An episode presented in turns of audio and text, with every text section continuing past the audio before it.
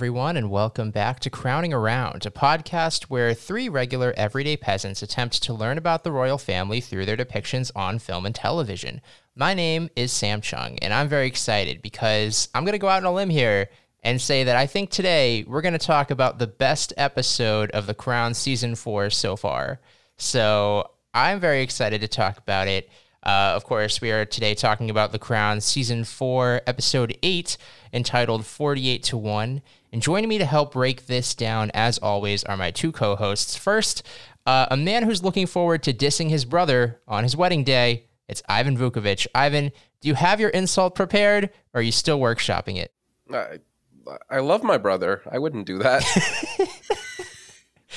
Okay. You wouldn't pull a Charles? Absolutely not. I mean, my, my, my my brother is also a very far cry from an Andrew too. That that's that's fair. Um, and also back with us today, a woman who is hard at work on her next commercial book. And yes, you better believe it's a political thriller. it's Carlin Greenwald. Carlin, uh, as someone with two upcoming books, uh, one which was just officially announced this past week, Time Out, co-authored by you, why would someone not want their book to be a commercial success? Okay, to be honest, I, I don't know because I rely on my books being a commercial success in order to live because you know you get money that way. Um, I I guess if you write from the heart, I stopped doing that a while ago. That's a joke. I do still write from the heart, but um, it, it, you know you can't write like giant war and peace stuff anymore but I, I do hope that Michael got to eventually like take apart his his part and joy book and put it into his political thrillers as all commercial authors have to do. If uh, if you came to your agent with a book that was that lengthy, would your agent laugh at you and be like, "No, not reading that"? I think she would read it, and I'm so sorry. I hope to never put her through that but I think she would read it and then like very nicely tell me like, no, we we're gonna need to cut like at least a hundred thousand words. If not, would you consider making it two books? Those are those are the nice words they use for this is too long. Fair enough. All right. Um, before we begin, as always, we want to, you know, just disclaim that we don't know anything really about the royal family. We're not British monarchy experts, so we're kind of just assuming that everything that we saw here in the episode is 100% real. You know, did Michael and Bernard arrive at the newspaper stand at the same time? Sure. we're just going to run with it. Uh, and so, you know, just take everything with a grain of salt, but we're going to assume that everything that happens in the crown is the way that it actually happened. And so, with that, Ivan, could you please give us a recap of The Crown, Season 4, Episode 8, 48 to 1? Yeah, absolutely. So this episode opens in uh, with a flashback to 1947, uh, where a uh, then Princess Elizabeth, played by Claire Foy, uh, delivers a uh, radio broadcast on her 21st uh, birthday, basically kind of affirming her commitment to the Commonwealth of Nations jump ahead to quote unquote present day 1985 uh, the commonwealth of nations are in uh, uh, a heated disagreement with one particular nation, which is the UK, over imposing economic sanctions on apartheid South Africa. Um, so there's a big gathering of all the Commonwealth uh, heads of state in the Bahamas, as well as uh, Elizabeth herself, uh, to discuss uh, what is to be done about South Africa, uh, with Margaret Thatcher being the sole holdout and the only person that doesn't want to essentially sign on to impose these sanctions against uh, South Africa. Um, so uh, the I guess Elizabeth, with the help of I guess the Indian Prime Minister for some reason, uh, kind of band together and try to change the wording of this agreement to find basically a synonym for sanctions uh, that Thatcher would be happy with. And eventually, they pull in the assistance of the um, Buckingham Palace press secretary, a man named Michael Shea, uh, who writes novels on the side, uh, and he uses his wordsmith uh, magic to find a word that Thatcher is seemingly happy with, and that word is signals. So uh, the agreement is signed between uh, all the nations, and then just before the dust settles, Thatcher gives a uh, press conference where she's asked, "Oh, you know, like what made you budge? Why did you move over?" And then she said, aha, I didn't actually because signals can change. So I haven't committed to anything. And so this uh, creates a lot of chaos and uh, turmoil. And uh, Buckingham Palace is so uh, displeased with Thatcher at this point that they consider and eventually execute on leaking to the press that. Uh, Queen Elizabeth is dissatisfied with Margaret Thatcher's leadership, which is a just massively controversial thing for the crown to be doing. They're supposed to be impartial. They're not supposed to comment on the uh, state of government affairs and how any uh, you know head of state or uh, or parliament is performing. And so this causes a big um, uproar in the press, which uh, distracts from other things such as uh, Prince Andrew's wedding day. We'll we'll probably touch more on that later.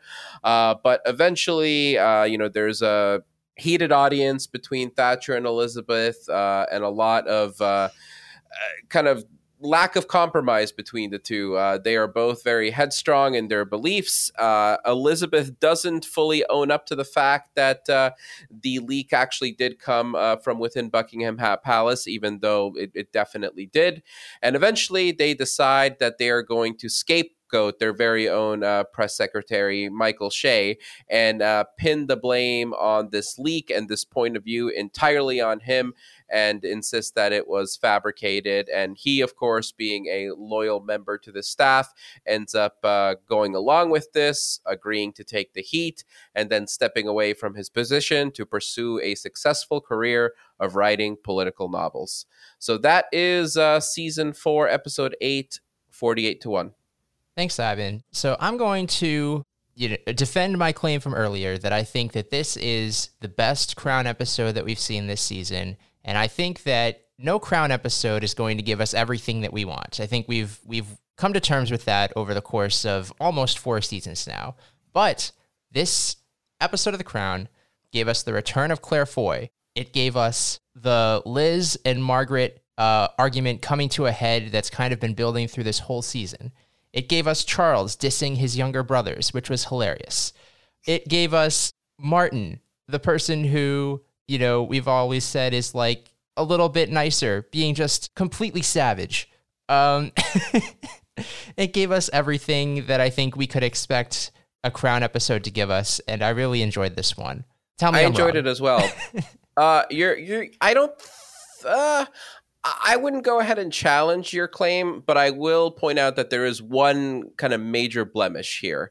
Um, and I think that is the scene where they are trying to come up with a synonym for sanctions, because that was ludicrous. I just like a scene of them going back to drafting with a bunch of people gathered around looking over other people's shoulders and then cut back to Thatcher reading that draft and and every and it just the, the whole situation continuing to boil that felt very manufactured and I think that was the only kind of very manufactured moment in an otherwise well crafted episode. Oh, I didn't mind that. I thought that was kind of fun.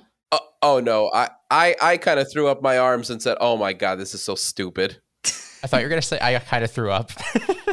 yeah, you know, just casually from a crown episode. No, my only like I really liked this episode, but I felt like from a narrative standpoint, when did Elizabeth like really care about the Commonwealth? I feel like we have never seen her championing the Commonwealth. Like there was a couple episodes in maybe the first season but like this doesn't feel like a core trait of Elizabeth. And so I was like, wow, this would feel really cathartic to see her fighting for something if I knew that she considered the Commonwealth as important as her actual family and probably more important than her actual family. Did you guys feel like this was built up? Uh, I mean, well, it was only what two episodes ago that uh, Charles and Diana visited Australia because you know the the relationship between the Australian Prime Minister and the Crown was was on thin ice and it seemed like Australia was slipping away.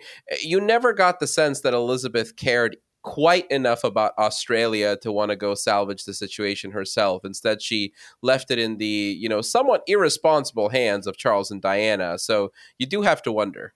I think that's what makes it even more hilarious because like it's just funny this, to you. Oh yeah, this episode was a comedy, full like it was fully a comedy, but that's what makes it even more funny to me is that like maybe she doesn't even care that much, but she hates Margaret Thatcher so much that she's willing to go to all these lengths just to come to, you know, come out on top. And one of my favorite lines was when she was like, "I don't fight much, but when I do, I like to win."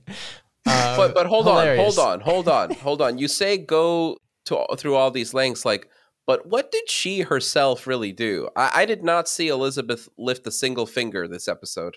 She risked the entire institution of the crown in order to say. I guess that's all I can but, think of. This but you know what? You know what I mean. Like she wasn't like responsible for coming up with like a draft of the agreement that made Thatcher happy. She didn't like really like throw down her weight too much. Like she didn't it, it didn't seem like she was really asserting herself a lot here. I guess at least we know that the writers in like the writing room weren't like, let's make Elizabeth be the one who comes up with the word that Margaret Thatcher like approved. At least they didn't have her come up with it. Then you'd be like, I, I don't know about this. See, I think that the whole movement gained more traction because they knew that Queen Elizabeth was behind it. Like, I do think she threw her weight around a little bit. And also, she just fully sacrificed her press secretary.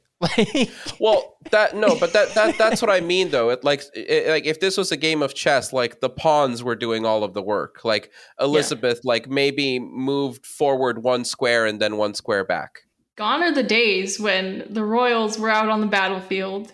Now they're uh, they're uh, hiding in the office, watching their press secretary leave with a box.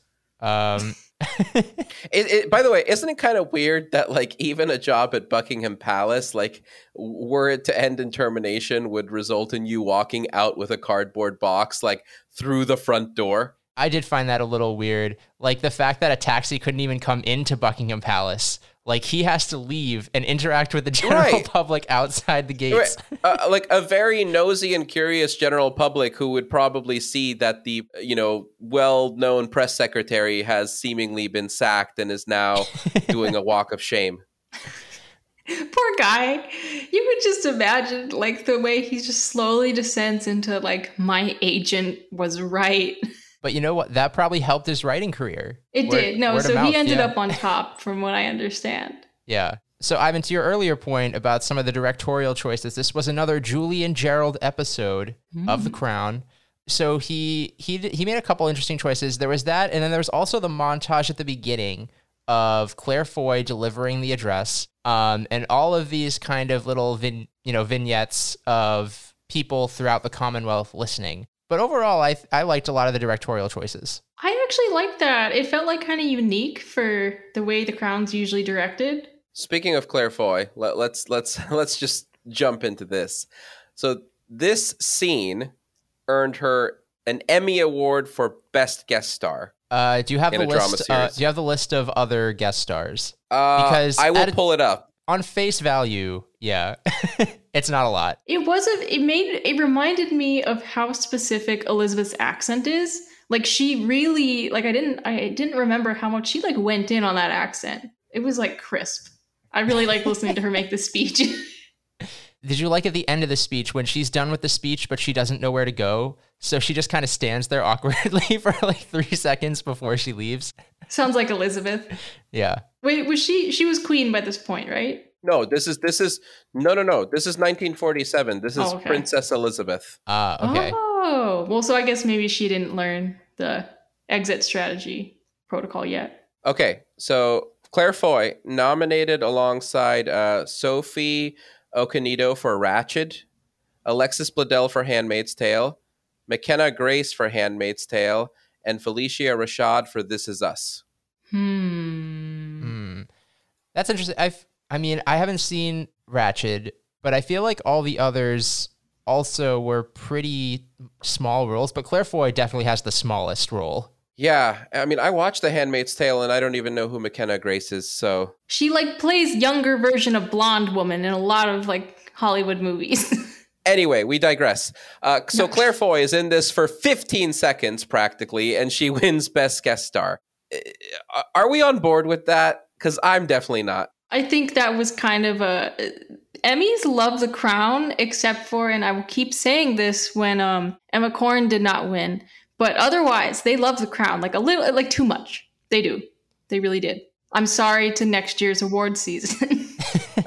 but there i mean even just like so okay the the scene con- itself conceptually like worked for me like i loved seeing all of the different commonwealths and seeing all of like the differences in in like their uh you know cultures and and you know kind of standards of living by the time we get to you know the final scene of margaret thatcher in university but uh i i found like the way that elizabeth the claire foy elizabeth was sort of visually introduced to us to be a little kind of weird and slightly off-putting like i don't know if it was the way they lit her but it had like this weird like Carrie Fisher at the end of Rogue One feel, where I'm like, oh, is wait, is that really her, or is this like a CGI version? Uh, there, there was some kind of uncanny valley nature to it, and it actually made me think that th- it might have worked better if we only ever just heard her voice and never even saw her on screen. oh, that's interesting. I don't know. I imagine they put makeup on her, right? Because like she never played that young Elizabeth, or if she did, it would have Oh. been the very beginning. It would have been like That the first must be- episode, yeah. Yeah, that must be it. So they were probably like overcompensating a little bit. Yeah, I imagine that's what happened. I mean, it, it bothered me like a little bit, but you're kind of like, you can imagine the fan service part of it where like everyone like loved Claire Foy, so they're like, oh my god, Claire Foy's back. Yeah, I and, and no, no, no, back, don't get me wrong. I was happy to see Claire Foy, but I, a little displeased at kind of like it, how kind of stunt casting e it felt, and and then to have it win a, an award for you know what would be like she literally was just reading off a script. That's what Mhm. she was doing. That I mean, yeah. I, I, I wouldn't call it a, a tour de force performance. That that's all I'm saying. I hope they do it again in season five. Let's just keep bringing Claire Foy back and just keep having her take the Emmy. For season five, will they bring back both other queens? Oh, Now there's two Queen Elizabeths to bring back. I bet you season six, episode 10 will have a guest appearance from both Claire Foy and Olivia Colman. let's go. Just get all the Elizabeths together. So you're calling your shot for season six, not this upcoming season. No, yeah, I, I would say so because I think it's too it's too soon to bring back Olivia Colman, and I mean by by episode count, like you know this appear like this is the third to most recent episode of the show leading up to the upcoming new season. So I don't think we're going to get any Elizabeth flashback appearances in season five, but I bet you like they're going to save that fan service for season six, and I, I would I would wager they're going to be basic enough to do it in the series finale. Yeah, that makes sense. Do you think we'll see any flashbacks in season five to other to other people? I think okay. Well, this is a good topic. Okay, so we're probably not getting a Princess Margaret death episode until not probably not season five. That's probably going to be more season six, right? I, yeah, I think she. That's more 2000s. I think we're still in the 90s. Okay, then I would guess a Vanessa Kirby cameo in that episode. Ooh. Yeah, I hope That's that'd be prediction. nice. And then since they're prob they're not going to go you know to quite near present day so there isn't there isn't going to be like a big philip send off episode but i mean yeah I, I i'm trying to think if there's going to be a way to weave in matt smith but you know he's uh, he's off busy being a different kind of prince in in westeros right now He's having a great time. Look at him just playing royals. I think an Emma Corrin guest star is likely in season five Yeah, Season that kind of makes sense. Well, because that's the only season they could because do it Because we in. get yeah we Oh, get kind of like uh, Harriet. ve- vehemently disagree I do not think they're they're going to distract from uh, Elizabeth Debicki's performance in, in season five by bringing back Emma Corrin so soon. Yeah, I don't know. I don't know. I kind of feel what Ivan's feeling, but I would like it. I think the the only I think the reason it was okay to bring back Claire Foy now is because we were you know now 18 episodes into uh, Olivia Colman's tenure and she was already pretty well established. I don't know. I don't think they're going to make a habit of this just because we haven't gotten really. This felt like a special thing. To to do it more than twice really would probably dilute it quite a bit. So I would actually actually you know what I, I changed my prediction. no cameos until the series finale, and they will just be Elizabeth flashbacks, no one else. Wow, you don't think And we're actually- even going to get a sorry. Jared Harris, Jared Harris again? Uh, wait, wait, wait, no, no, no, Shows up like Mufasa. no, no, no. Hold on, hold on. I take it. I take it back. I take it back again. Wait, you take it uh, back? no I'm, I'm so lost. No flashbacks. no flashbacks until the series finale. They will probably be Elizabeth flashbacks, and if there are, if they find a way of working in like Matt Smith or Jared Harris or really anybody else from the past, it will be you know in support of that Elizabeth flashback, which is to say, like Elizabeth will definitely be the center of the flashback, and maybe someone else will be there, but I don't think we're getting getting any gratuitous Matt Smith or Vanessa Kirby cameos unless Claire Foy is also involved. okay, here's my prediction. Oh. None of those are going to happen. When Margaret does die, they're going to do a childhood flashback. Oh yeah, I mean I could see that, And that's it. That's that- when they're at like their best. And they always love doing that. but that doesn't conflict with my prediction necessarily. But I just say there's nothing but the little kids. oh, oh, you- so you don't think we're getting Claire Foy or Olivia Colman back at all ever again? Okay. Uh, this the series finale I can buy, but no one. You're right. Okay, so series finale, and then if they have any other flashback relating to Margaret's death, it will be a childhood flashback. That's all I got. okay. I guess we Um, should talk about the episode. Yeah, we should we should circle back to the episode that we watched today. I mean, okay, they they they they gave Claire Foy an Emmy. I think it's okay for us to talk about the scene that is responsible for uh, an apparently Emmy-worthy performance Love it. and, and what it bodes for the future of the series. do, do you have any other thoughts though, or are we good to move to move forward? Let's move on. All right, apartheid. Actually, before we get to apartheid, I think we see. Do we see? We see Michael first, and this Yeah. was another Julian Jarrold choice. We see the words that he types Oh my god. on the screen as he's This- writing. Okay, genuinely, I thought I had gone either clicked the wrong thing or an ad had popped up somehow. for a different show. You thought an ad had popped up? It was just it didn't feel crowd like at all. And I was just like, what who what's going on? Did you like his writing? He was writing uh, like a Greek mythology kind of thing, right? Literary. Were you into his writing? I could probably read a paragraph of it. I could not read a whole book of that. But I can't read a whole book of that anyway. So it's not like him personally. I just don't like thinking that hard, which is why I probably would be a fan of his political thrillers. so this episode was set in 1985. Were were books like that even being published? These very mm. kind of like just very like airy prose and just like look at me with my 10 cent words. Like is that Well, I think that's what that's what his agent was trying Oh to tell god, him. yeah, like in 2005 they published Twilight. Have you read that? No, I'm saying like this big kind of like 1500 page like literary fiction like grand novel like is that something that anybody was able to sell to a publisher in 1985? I think publishing was still very robust back then. I don't think it started to be difficult until like the 2000s into like the I, I don't know post 2000 2010 ish. I think they would have published that. I mean, like obviously it wasn't commercial. It probably wouldn't have sold as well, but they probably would have done it. Okay, so is this the first time we've seen Michael? Also, like, did we have we met Michael before? We haven't, and and honestly, like the the weight of his dismissal might have been like a little more heavy if we had even had one prior appearance from him. Yeah, because I feel like we've seen speechwriters in the like we've seen Martin working on speeches in the past. We've seen people really struggling to get words into the speeches, but yeah, for this man to just like after he has this meeting, just to then like walk into Buckingham Palace, I was like, oh, bold of this man. Yeah, it, it seems weird that like given his role, he wouldn't have shown up in uh, just a variety of different episodes in the past. Like anytime there's any kind of like international incident or or conflict, like in just in this past season and a half alone, like there would have been a role for him. Okay, so this episode uh, episode centers around apartheid. I don't know that any of us are apartheid experts, uh, but obviously we have the benefit of knowing how things play out, which makes it look even worse uh, than how bad it is in the episode for Margaret Thatcher. It's we've come so far down on her from that episode where she was doing the Balmoral test. She like every episode that passes, I'm just head in my hands like why why why are you making these decisions I mean, her only redeeming feature is her hatred of the royal family at this point.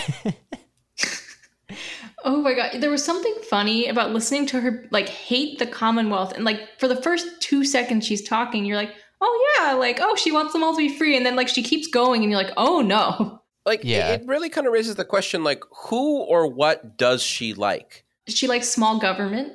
Um she probably likes Ronald Reagan. She likes money. Um, Wait, but like okay, okay, money, her her nation is bleeding money. Uh small government, like I mean, sh- yeah, she got rid of like her entire original cabinet and replaced them with a bunch of people that she pro- also probably doesn't like. Like I mean, what like what is her end goal? Like it, it really seems like she's just tearing things down and not really trying to build anything specific. I- it it really seems like she's trying to make um England look more like America. That's I don't actually know the larger political scope, but it really seemed like there was a philosophy of getting rid of like social structure. I don't know what you do with the money from there, but not having that there and cutting a bunch of costs. I don't know. Do you think she was uh, anti-tax too? She wanted to lower the taxes. Oh, for sure. absolutely. Yeah. So I guess that that's what she wanted, lower taxes. Yeah, but I mean, like, what, what, like, what is she trying to make her legacy here? I, I just, it, it, doesn't like. There's not.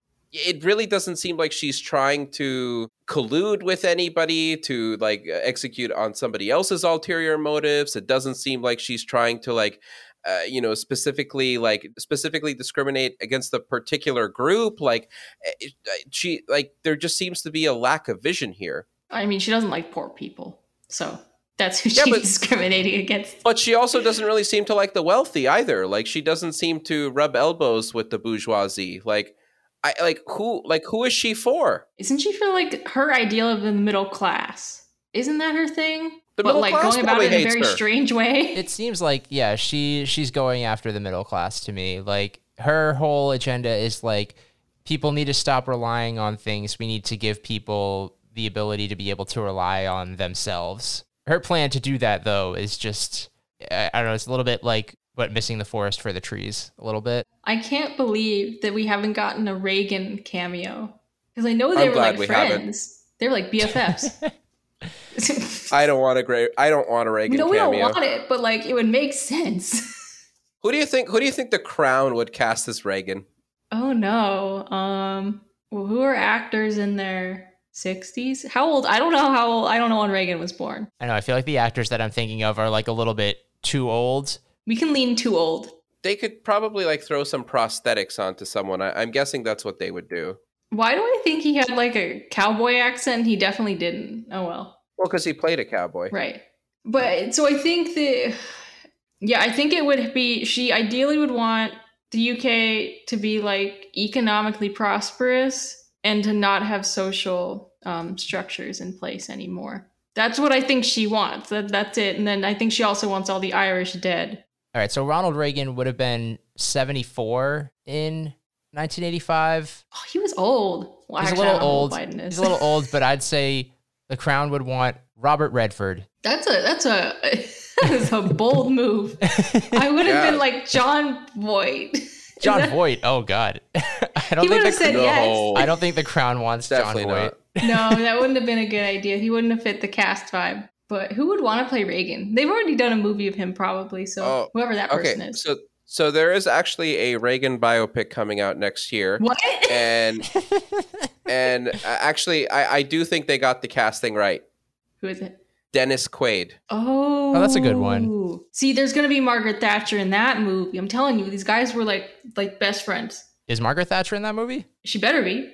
Could you imagine Ivan? if they had Gillian Anderson just play Margaret Thatcher again, and then everyone's like, "It's a connected universe." so sam you said this is the best episode of the season right I stand by that. I love this episode. all right let's talk about it Okay, so they go to the Bahamas. Uh, of course, they go to the Bahamas for this conference with all of the nations of the Commonwealth because it's tropical, and why not?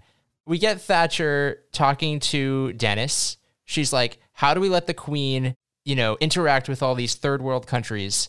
And meanwhile, we get Liz calling Thatcher to a meeting on the royal yacht Ivan, again, is this the royal yacht that you visited? Yes, and I was so excited because I'm pretty sure I've toured past or even entered the very room that they were in. I was I was so jazzed about that scene. So is that I forget if that was the last episode. So have we two back to back royal yacht mentions? Uh, I mean mentions, but this is the first appearance of the yacht in a mighty long time. Yeah. So uh, we get the yacht.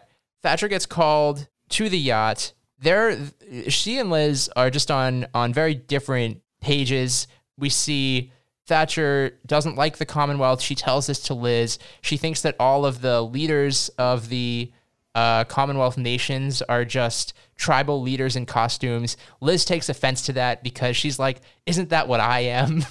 And then Thatcher is like, "No, you're different." And Liz is like, "I'm not different though. I don't like where this is going." And so that just kind of sets the tone for all of the interactions between them that happen the rest of the episode. It was no, it was a really good scene. You're just like, oh my god, Thatcher, no good sides. And Liz says, I would really like for you uh, to sign the sanction statement. And Thatcher says, That sounds like a directive. And Liz says, That was actually a question, even though it wasn't. Yeah, how is it a question? That made no sense. I don't know. She should have phrased it as such. should have thrown in a please. Oh my god. But like, okay, okay, real talk though. Like, if Elizabeth had answered that question in the affirmative and said, like, "Oh yeah, that is a directive," what do you think Tha- Thatcher would have done? Leak it. Yeah.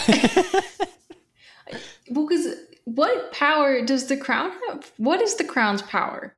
Like, if the prime minister just started murdering people, could Liz say that's bad? Well, like in theory, that was the premise of like of of Duck, of uh, Dickie's attempted coup, right? Like they basically wanted the monarch to kind of jump in and say, like, okay, this uh, parliament and this government has reached uh, a boiling point. They are no longer, uh, you know, acting in my name or acting in the will of the people. So I'm going to dismiss them. And I think I think she it is within her power to do that. It would just have to be like like, that's the nuclear option. She just an absolute last resort. All right. So after that meeting, Thatcher calls Dennis again, and she says it's not a yacht, it's a boat. Ivan, yacht or boat? Well, like, it, what is the technical difference? Because I don't know. A yacht is fancy, and a boat is a boat. Or I was like, I was assuming it's like some kind of shape thing. Well, I mean, the Britannia like is it's part luxury boat, but it also feels very like naval and militaristic in nature at the same time. Hmm. It, it, like it, it, it kind of does both at once. is a boat a ship, and is a ship a boat? Oh, now we're throwing ship into the mix. Well, Damn. because it's like I think of a battleship. It's not called a battle yacht. I think a ship is a boat. A boat is not a ship. Well, or so a what's the boat difference? doesn't have to be a, sh- a a ship can a boat can be a ship, but a ship is always a boat. I think Huh. this could be a battle yacht. Okay. so it should be. uh, How dare they disrespect it by not calling it a battle yacht? Okay, so this is where we get uh, the many drafts. Thatcher refuses to sign anything that says sanctions. So how many words do we try? We try uh, actions, Controls. controls, protocols, moves, deterrence, limits, breaks, and finally Liz is like, you know, I need a writer. I need a writer. Whoever's been writing this, terrible. I need a real writer. How convenient. She has Michael. I don't even know his last name on her staff. Oh, Michael Shea. Uh, Michael that his name? I don't know. Uh, on her staff, he comes up with signals, and Thatcher is finally like, "I can work with that." Um, and Ivan, you did not like this. Oh yeah, it was so hokey. It it, it felt like something out of a a lesser drama. I didn't mind it. I thought the back and forth was fun. It maybe went on a little bit too long, but I liked having Liz react to Thatcher saying no and them not interacting with each other, but interacting through this random guy who Okay, just has to deal with this. Okay, but here's the thing. Like, uh, first of all, that random guy what was that was the Indian prime minister, right? Random in the Yes. context of the show. Yeah. But like, it's it's so weird that the uh, like Indian prime minister almost acted like as an office aide to Elizabeth here. Like his role felt very diminished from his title. That But- that checks out. But but here's okay. So here's the other thing, though. Like I know we're supposed to take everything here at face value, but the thing that didn't sit well with me about this scene was like the very comical nature in which, like, every time we cut back to Thatcher reviewing one of the words, there was like a slightly larger crowd gathered around her desk looking in, and every single time that crowd grew slightly bigger and bigger, like for comedic effect. Yes, that was stupid. oh my god experiments were done in this episode and some of them did not succeed oh my god yeah this this this episode had more of a bounce to it that felt kind of odd especially when it's about apartheid well, I mean, they didn't they didn't really lean into the apartheid angle here too much. No. I think they just focused so on you know everything that was going on uh, a very far distance away. Yeah, I, I, still think it's really funny that this is like what makes Liz snap yeah. out of all the things. Speaking of uh, people snapping, but in a very dignified manner, let, let, can we talk about the scene with the, all four kids? Oh my god! I actually think, yes. I actually think aside aside from uh, Edward's birthday party, which like didn't really count, it, this was the first scene where all it was just the four of them and all four of them together at the same time, right? Yeah, I was thinking like when Andrew talked about how he and Charles don't get along, I'm like, when do they hang out? And then they let them hang out and then we got to see. I was I like that. This there was a little bit of build up here. So the first uh, actually it starts with Andrew asking Queen Elizabeth if she's okay if he actually asks Edward to be his best man at his wedding and not Charles. So Charles comes into the scene with all four of them, maybe a little uh, a little charged already uh, because he's been dissed as the best man. He's been dissed by so many members of his family at this point. And Andrew, I mean, Andrew seemed a little caricaturey at this point.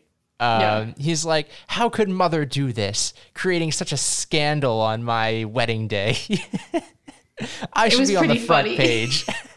I feel like this is the last we're going to see Andrew, so this has to be the impression we're left with him. I mean, unless they ever bring Fergie in, which, like, that was like, okay. We saw her, right? For a split Sort second. She never got to say anything. And you're like, oh no. But uh, the other question is like, was this also the last time we will have seen Charles in any kind of positive light? I'm gonna guess yes.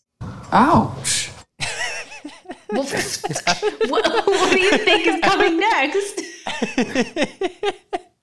but no, I mean, like, the, like don't you agree though that like I mean it, it, probably because it had nothing to do with Diana and his treatment of her in, in in this scene, but this was like the one moment for like for a long time now where Charles actually did something that made me go like, oh yeah, good on you, Charles. Yeah, no, I, it really did make you root for him because and yeah, like there was something kind of satisfying of him being like, yeah, like I got kids, my kids will have kids, and like you're out, Andrew. yeah, Andrew, you're fourth in line. Oh yeah. There was an interesting line in that um, scene where uh, when Charles was like reading the newspaper and uh, you know he he says uh, what does he say? Uh, she did what she's been telling me not to do my entire life, and they're slaughtering her for it.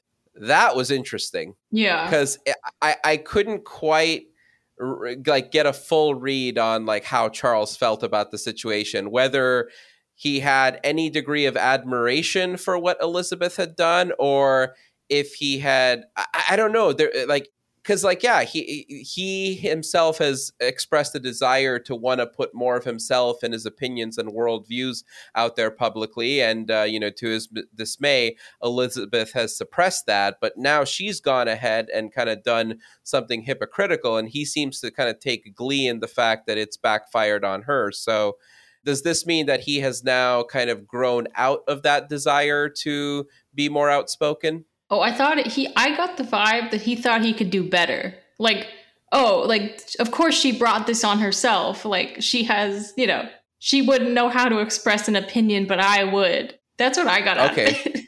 okay, yeah, that, that's an interesting interpretation too. I don't know. Yeah, I mean, I think for me, I was also a little bit not just in kind of like Charles's reaction, but I was a little bit just confused about how the general public was taking this information because it seemed like they went back and forth on it. Like when the article first came out in the Sunday Times, and it was Liz's doing. She's like, "What if we leak it that I don't actually like Margaret Thatcher and I'm dissatisfied with the job that she's doing?" And Michael's like, "I don't think we should do that." The initial newspapers come out and Philip is reading them and they seem pretty positive. They're like, "Oh, it was really nice and refreshing to see Queen Elizabeth have an opinion and take a stand like this and she seems to be actually a pretty shrewd political operator." But then as the episode goes on, it seems like other newspapers, or maybe it was also the Sunday Times, after they refused to like admit that the leak came from within the palace, they completely turn on this. Um, so I'm a little bit also confused about what the public is thinking right now. I, I, think what happened was the public initially took a lot of delight in the fact that uh, uh, you know Elizabeth had done something like that but then probably looked at the situation less favorably once the palace started denying it. Like if you're gonna make a big swing, like you have to like own it.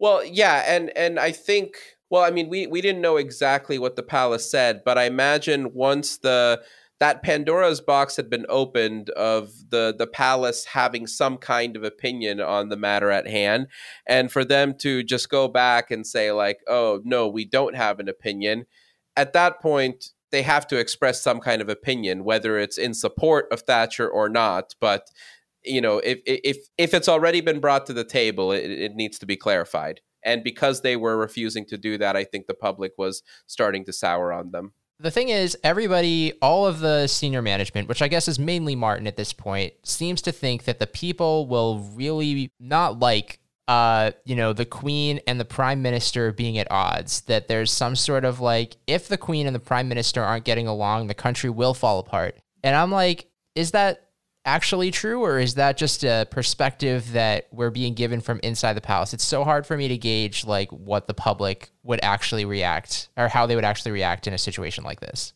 Well, like, okay, well, th- think about it in today's terms. If Charles suddenly started shitting on Liz Truss, I feel like that would earn him points it would for sure earn him points. well, I think it's funny because it would it would differ depending on whatever your political leaning is as an English citizen, and then what you think about Charles. If you hate Charles and he says he hates someone else, would that make you like the other person, or would it make you like what would you, how would you react? My my guess and and i mean as little as i know about the royal family i know even less about the the modern day will of the british people. But i would imagine that you know based on what we've heard liz truss is very unpopular even within our her own party. So if we can assume that there's only a tiny subset of the population that is loyally devoted to her i would imagine like charles opening up and uh, you know spilling out some actual honest to good personality out there and saying like oh yeah you know she she's botching this up would would probably make him appear a little more human than he has for the past you know 60 some years of his life. Yeah i guess so. I think that would also really help someone that'd be like the straw that breaks the camel's back if someone was like about to be on the way out would be the royals giving their opinion. Well i think charles today like 2022 charles uh, you know it's already uh, like one of when okay we haven't really even discussed you know queen elizabeth ii's passing on this series because that's not what this podcast is about. But uh you know one of the things that was brought up during all of that coverage was this idea that she herself was more well liked than the institution of the monarchy itself. Like whatever people thought about the monarchy, their positive view of Queen Elizabeth II kind of helped ele- elevate their opinion a little bit. Charles needs something to help get him on that track right now in 2022. It feels a little late for. yeah, I don't know. See, that's the problem. That's why he had Diana like back in the day, where like when this moment would have come. I mean, they divorced, but whatever. Like if they'd stayed together, it would have like made people like him. But now, like Camilla doesn't have the same draw. I guess he's now riding on the coattails of his kids. Like, what's he doing? Setting setting his marriage aside, I, I still think he has like the opportunity to rack up a couple of redeeming qualities and I that guess. could be one of them. And so, so here we are in 1985 now, and Elizabeth, uh, like I'm not sure what the uh, public sentiment toward the monarchy or her is at this moment relative to any other time in her tenure, but I would imagine that uh, an increasingly unpopular prime minister uh, you know, her going after that unpopular prime minister isn't necessarily going to deteriorate the public trust in her. I would agree. Yeah, I guess. The other thing that I want to talk about really quickly while uh, we're still kind of talking about the episode before we get into the Kinky Crown Award is that last meeting that Liz and Margaret have, or Margaret Thatcher have, where Thatcher seems to go to Buckingham Palace unplanned. It seems like an unplanned meeting, which I don't know that we've ever seen before from a PM, uh, to just kind of like barge into Buckingham Palace. Was that not their weekly audience? It didn't seem like it because Martin ran in and he was like, "The Prime Minister is here," and she was like, "Oh." Yeah, so so that that I that I, I I did take note of that, and you know what I think was happening is I think we were seeing the lead up to the weekly audience from like a, a different lens. Because usually it starts with Elizabeth already in the room and then the prime minister arriving. But this, th- we kind of get to see what happens five minutes sooner now, where upon the prime minister's car pulling up to Buckingham Palace, uh, you know, the the queen's uh, uh, you know secretary or whatever would tell her like all right it's time to get into your room. And i don't think we normally see that because it's not a particularly interesting uh, you know scene to depict. But given the nature of the you know forthcoming conversation here and, and probably the the dread and anticipation that surrounds it i think uh, there was definitely some value added there. Yeah i i thought that was their weekly meeting because Thatcher had made some comment about being like, "I'm feeling a feeling yes. I've never felt before," and it was like anticip- It was something like anticipation no, for impatience. our next meeting. And that I think the fact that she said impatience implied impatience. to me that like she she can't wait. So I guess, but the impatience part to me implied that she had to wait. I don't think even the prime minister can barge into Buckingham Palace unannounced and like get an audience with the queen. If like the princess can hardly do it. Yeah, I don't think they let the prime minister. They might not have even let her into the palace, truth be told. Can you imagine Margaret Thatcher just stuck outside? She would have had to have gone to the uh, the the the stateroom guest tour like I did. Because of the situation that the palace has created for themselves, where they don't want to seem guilty, if Thatcher shows up at Buckingham Palace and then they turn her away, that just confirms everything that they're trying to deny. Liz or Thatcher has all the power here. She ha- if she shows up, they have to let her in. I guess okay. so. Uh, oh, that would have been a huge gamble on Thatcher's part because had she been turned away, I mean, uh, that would have looked worse for her than any kind of public statement. It's true. Could you imagine? Because she would have been the first one to be publicly turned away, too. And that would, like, the optics of that would have probably been devastating for her. I feel like Thatcher would make that gamble, though. I mean, like, yeah. have knowing what we know about Thatcher, like, I think she would like she she wants to play the politics game. She would make those kind of gambles. Okay, but like uh, th- like the way that scene planned out, it's not like Martin stormed in was like, "Oh, oh, my uh, you know, your royal highness, uh, uh, Margaret Thatcher's here. What do we do?" I kind of got that vibe though. Like he didn't say it like that obviously, but like the look on his face, it wasn't like a regular like, "Oh, it's time for your meeting." there was a little bit more anxiety than that. I, it, there was anxiety, but I think it was like, uh, ma'am, the moment we've all been dreading has arrived. All right. But then what I thought was the most interesting, and there were a lot of interesting moments from their meeting, but what was most interesting is that we learned that Thatcher's favorite son, Mark, is also getting married soon. And you know what he does now? He's a businessman in South Africa. I'm telling you, checks out. Everything she does is for Mark. It's all for Mark. She would throw away all of England's reputation for Mark. I also liked the moment where like they're arguing about who's older. It just seems like such a child, like a child argument. They're like six months apart, and Liz is like, "Well, who's the older one?" I mean, uh, uh, if Elizabeth already knew the answer, she should have phrased it as, uh, "Who's the more senile one?" and they're both like what, fifty something. Uh, I think 61. Oh, 61. Anything else from this episode that we haven't really touched upon that we need to touch upon before we close out here? Um, just that the phrase impressively cunty is the best thing that has ever been uttered on the crown. How did we like not even bring that up and uh, up until now? That was, I mean, that was an all timer. That line. Yeah, that was amazing. That was a good one. like when I was watching the episode, Charles obviously has his sick burn. I paused it to write down the sick burn. I played it again, and then I heard the ouch, and I was like, oh man, I can't believe I paused it too early. And so I paused it again. I wrote down ouch. I played it again. And then they said incredibly cunty. I was like, okay, I need to go back and watch the scene again.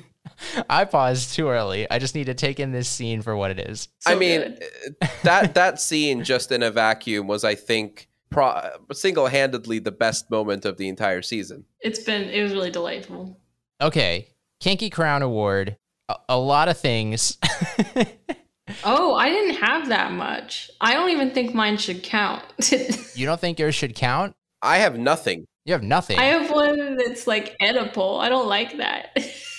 It- you have what? I have an Oedipal one, like That was- I mean, yeah, I had that down as well, I think. Okay, well then I guess that'll Ah, be mine. okay. I'll call. I'll claim that one. Yeah, so uh, Andrew says that Charles is jealous of Andrew and Liz's closeness. Yeah, but he Ah, was like okay. really wanted to emphasize the closeness. Um, but then there was also in um, they're going back and forth with uh, you know, the words uh, and finding out which word to use. And um, I think it's Queen Elizabeth who says, "I'm beginning to see this is all about control." Mm, Mm. I like it. And then, of course, there's Thatcher saying she's feeling something for the very first time, something she never imagined feeling. Okay. Hmm. Um, can I nominate a CGI Claire Foy? You would have to explain, Like again, I, I don't believe that was actually Claire Foy. I think it was a CGI rendering. but what makes it kinky? I mean, the other p- potential applications.